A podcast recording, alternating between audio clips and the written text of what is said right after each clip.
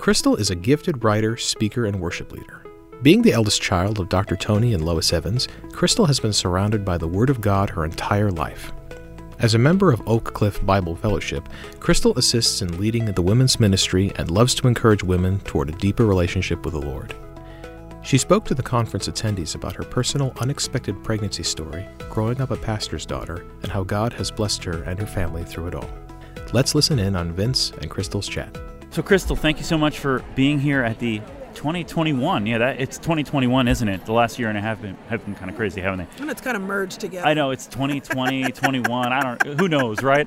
But here at our national conference this year, here in San Antonio, Texas, and you just gave an amazing presentation to our attendees. It was such a word of encouragement, and so we're just delighted to have you here. Yes, well, thank you for having me. I'm glad to be here. Absolutely. So, you know, why don't you tell the folks who are listening, um, just you know, what's your connection into the life issue? How, did you get involved? Why do you care so much about about this issue? Well, it's it's a little bit of a twofold answer for me. The first thing is I'm my father's daughter. I'm a preacher's kid. Mm-hmm. It's never been a question. It's something we've always believed, been taught, engaged in. But um, in addition to that, it's just being a part of my DNA, mm-hmm. um, my upbringing, and my belief system. Um, obviously, uh, it, so one of the things I was talking about today is just my own experience with that. I, I was a teen mom, yeah. so it's a choice I've had to make, and I do understand the nuances, difficulties, and challenges with that. Mm-hmm. Um, and I know that every person has their own set of circumstances that they're dealing with. But I do understand it's not as simple when it right. is simple, but it's not easy. Mm-hmm. And so women who are faced with that decision are also thinking about so many other things financial things, what is going to change in their life, who is going to change in their life. And there's a sensitivity that I have for that. Mm. Um, and my hope is that the belief system that's simple and the understanding that it's not easy come together and help my voice to matter in this space in a different yeah. way. That's yeah, that's that's great, and I, and I think you really captured that really well, you know, in your in your in your talk today. Really, what you touched on quite a bit in your talk, and and, uh, and it's so it's amazing how God works, that other others it, it, seems like this happens every year with our keynotes that they all end up reinforcing each other yeah. in just really interesting ways and like we don't necessarily plan, plan for that, that yeah. and then it just all comes together yeah, so God every, does it. uh, yeah exactly so everyone's sort of reinforcing so this idea of perseverance and just the importance of that i was just really i was just really um, struck by that and, and i really loved what you said about perspective because actually it's ironically it actually happened here in texas where there was a, a high school valedictorian speech mm-hmm. where um, the, the valedictorian of the class, in during her valedictorian speech, essentially kind of started speaking up for abortion rights. And the thing that struck us is that um, Roland's wife actually is from Texas, and she had an out of wedlock pregnancy, and she was essentially told that, you know, of course you're going to have an abortion and that whole thing, and she didn't. And now she has this perspective of somebody who was that high school girl giving that speech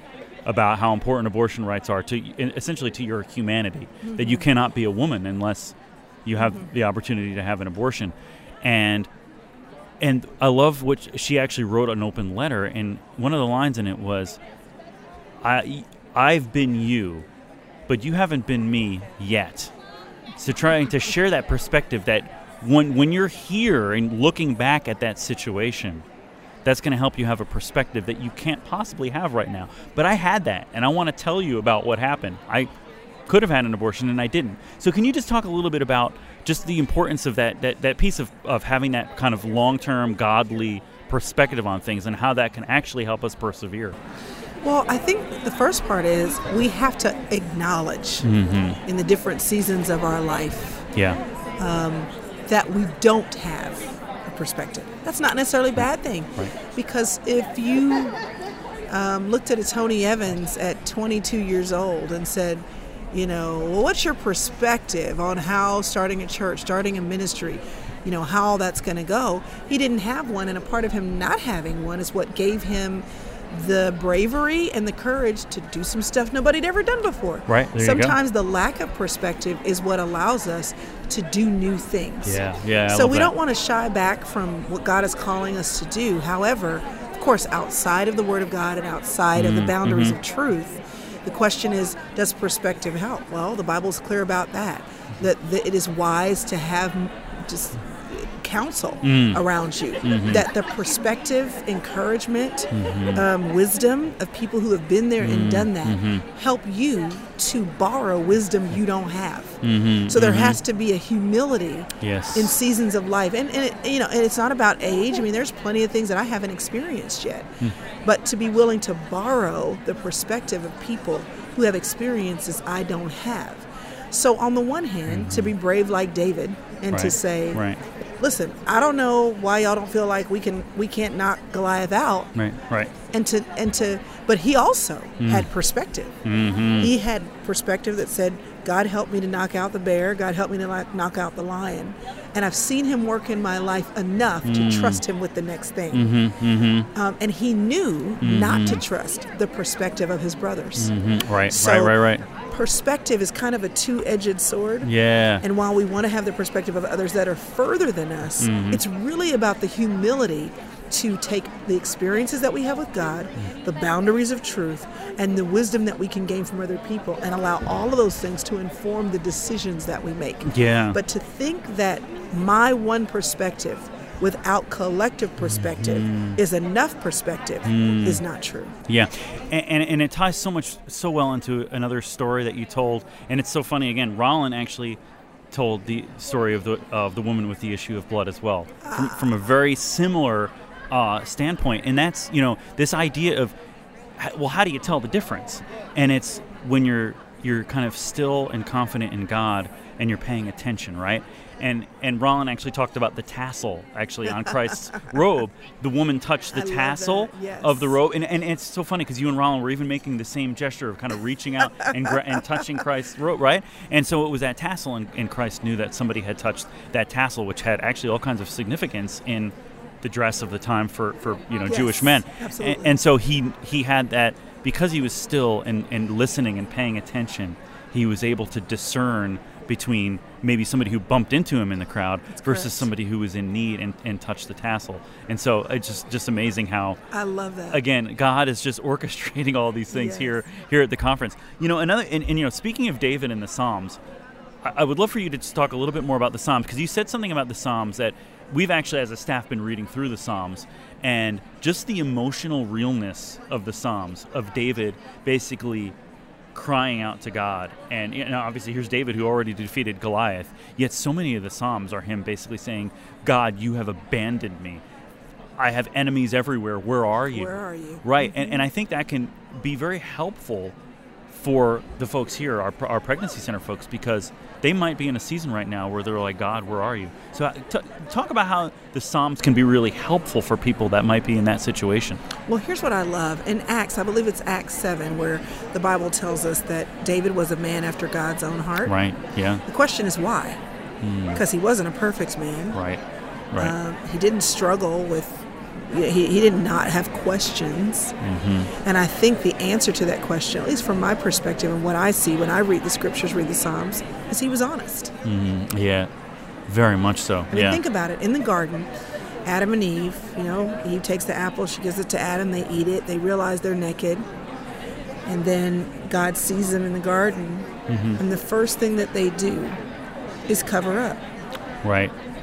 right. So the way that God created Yeah. them Yeah. was fully naked and unashamed Mm-hmm. and um, able to be intimate with each other and with God without shame. Right. That's right. Yeah.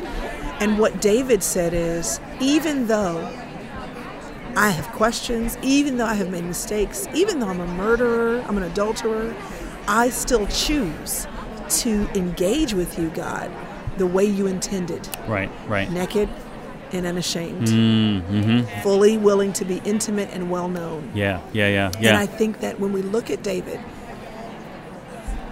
whether it's difficulty, whether it's trauma, whether there are questions, whether it's our own sin, our willingness to keep coming to God with whatever we have keeps Him in a position of being able to minister to us and for us to be in the light. Without our willingness to be naked, unashamed, and intimate, we lose our ability to experience His light. yeah. Absolutely. And walking in the light is how He always intended us to be when it comes to our relationship with Him. Yeah, no, no, that's great, and uh, yeah, and you know, obviously our theme here is light in the darkness, right? And so One you did five, a, John. you did a really great job of actually tying that in. That was nice. Uh, um, the, there was one other thing I wanted to ta- chat with you about. It was something else that you said uh, just this afternoon. Was um, just about the importance of, of building families, right? Because I think, um, unfortunately, there are some in the pro-life movement who have sort of lost sight of that piece of it, um, and have become so focused on saving the life of the child, which, of course, we need to do, right? You can't you can't do any of this other stuff without that. Um, but I think some folks maybe stop there. Um, and at CareNet, we, we say, you know what, it's not just about saving the child, it's also about building a family and ra- it's not just about saving the child, it's about raising the child, right? And obviously, God's design for that is is family, right? And so I love how you you talked about that, frankly, in your own life, and then in terms of the work that the pregnancy center um, that your your father set up at the church and others, I'm sure.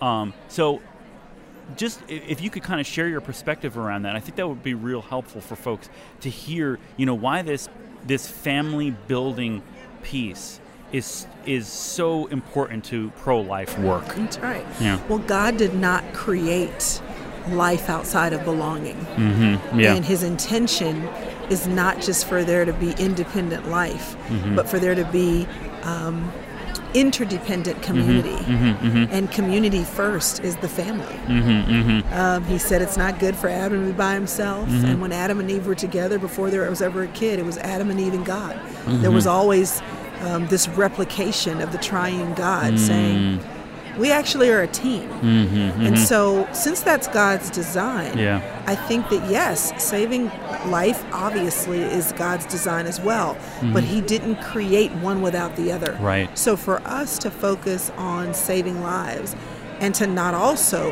with that, mm. say, life is interdependent and mm. life belongs in community Yeah. is only half of the story. Yeah. Yeah. So yeah. it's you know it's a and and I understand the passion Mm-hmm. and the, the the virulent drive to do whatever it takes to make sure that that baby makes it on this side of heaven. Mm-hmm. But that has to be matched with God's passion yes. for the uh, circumstances in which He intended that life to live. Yes. And you can't make the dec- you can't force that. I mean, Right. you, you can work with the mom and work with the dad, and then maybe the dad is, doesn't want to move forward, and maybe they don't get married, but or, or, or even have a unit interdependent of each other. Mm-hmm. But to include that in the plan Um, means that we are agreeing with God in His original Right. plan. And we're communicating those values to folks. That's right. That even though it might not necessarily happen in this generation, Right. that maybe in the next, right? this is Um, the design. Yeah, yeah, and, and actually, the way Roland, our you know, our president likes to talk about this is, uh, you know, we shouldn't be pro-life for one reason, but for two. Not just because of the sanctity of human life, but also because of the sanctity of marriage and the family as God designed them. So there are actually two sanctities Yes. that we're really protecting right. when we're being truly pro-life. That's. And so that's that's really the perspective we take.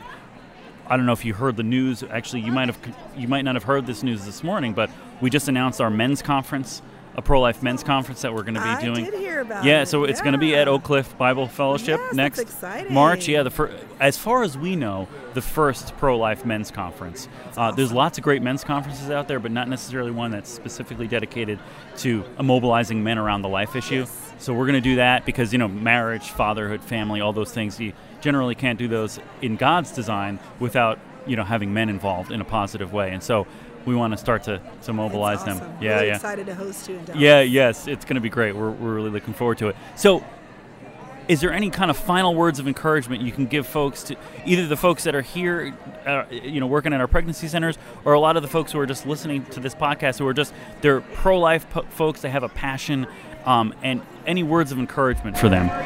I would just say that, you know, it's a hard battle to be fought because when you're dealing with a mom that's struggling to make the decision of whether or not to keep her child, there are so many internal and external forces that are additional voices.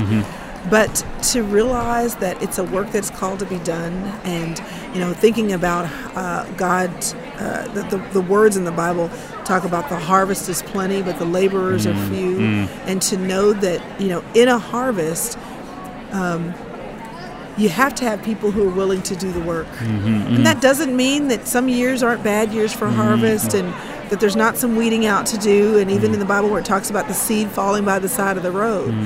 But for those things that are planted and ready to be harvested, you don't get the harvest without people being willing to do the work. And I would just say that as you are thinking about um, and sometimes discouraged by the work that is often thankless and women who don't make the choice that you hope that they would make or you know you see even in our society what the forces are that are against even this movement hmm. politically and hmm. um, I, I just would say the harvest is plentiful. Hmm. It mm-hmm. always is plentiful Yeah. and so don't be discouraged by the harvest that doesn't come to fruition, by the seed that did fall to the side of the road, Mm-hmm. or even by the people that got there and picked before you did.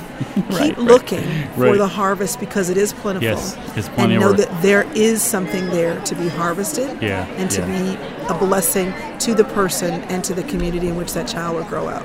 That's great. I love it. All right. Yes. Thank you so much, Crystal. Appreciate Thank you for having me. Glad Okay. to be with you. God bless you. Thank you. We hope you enjoyed this episode of CareCast. For more pro abundant life commentary and practical resources, please visit care-net.org. There you can subscribe to the Abundant Life blog, giving you access to videos, ebooks, podcasts, and other resources to help turn your pro life passion into pro abundant life action. Until next time, we pray that God blesses you and yours daily.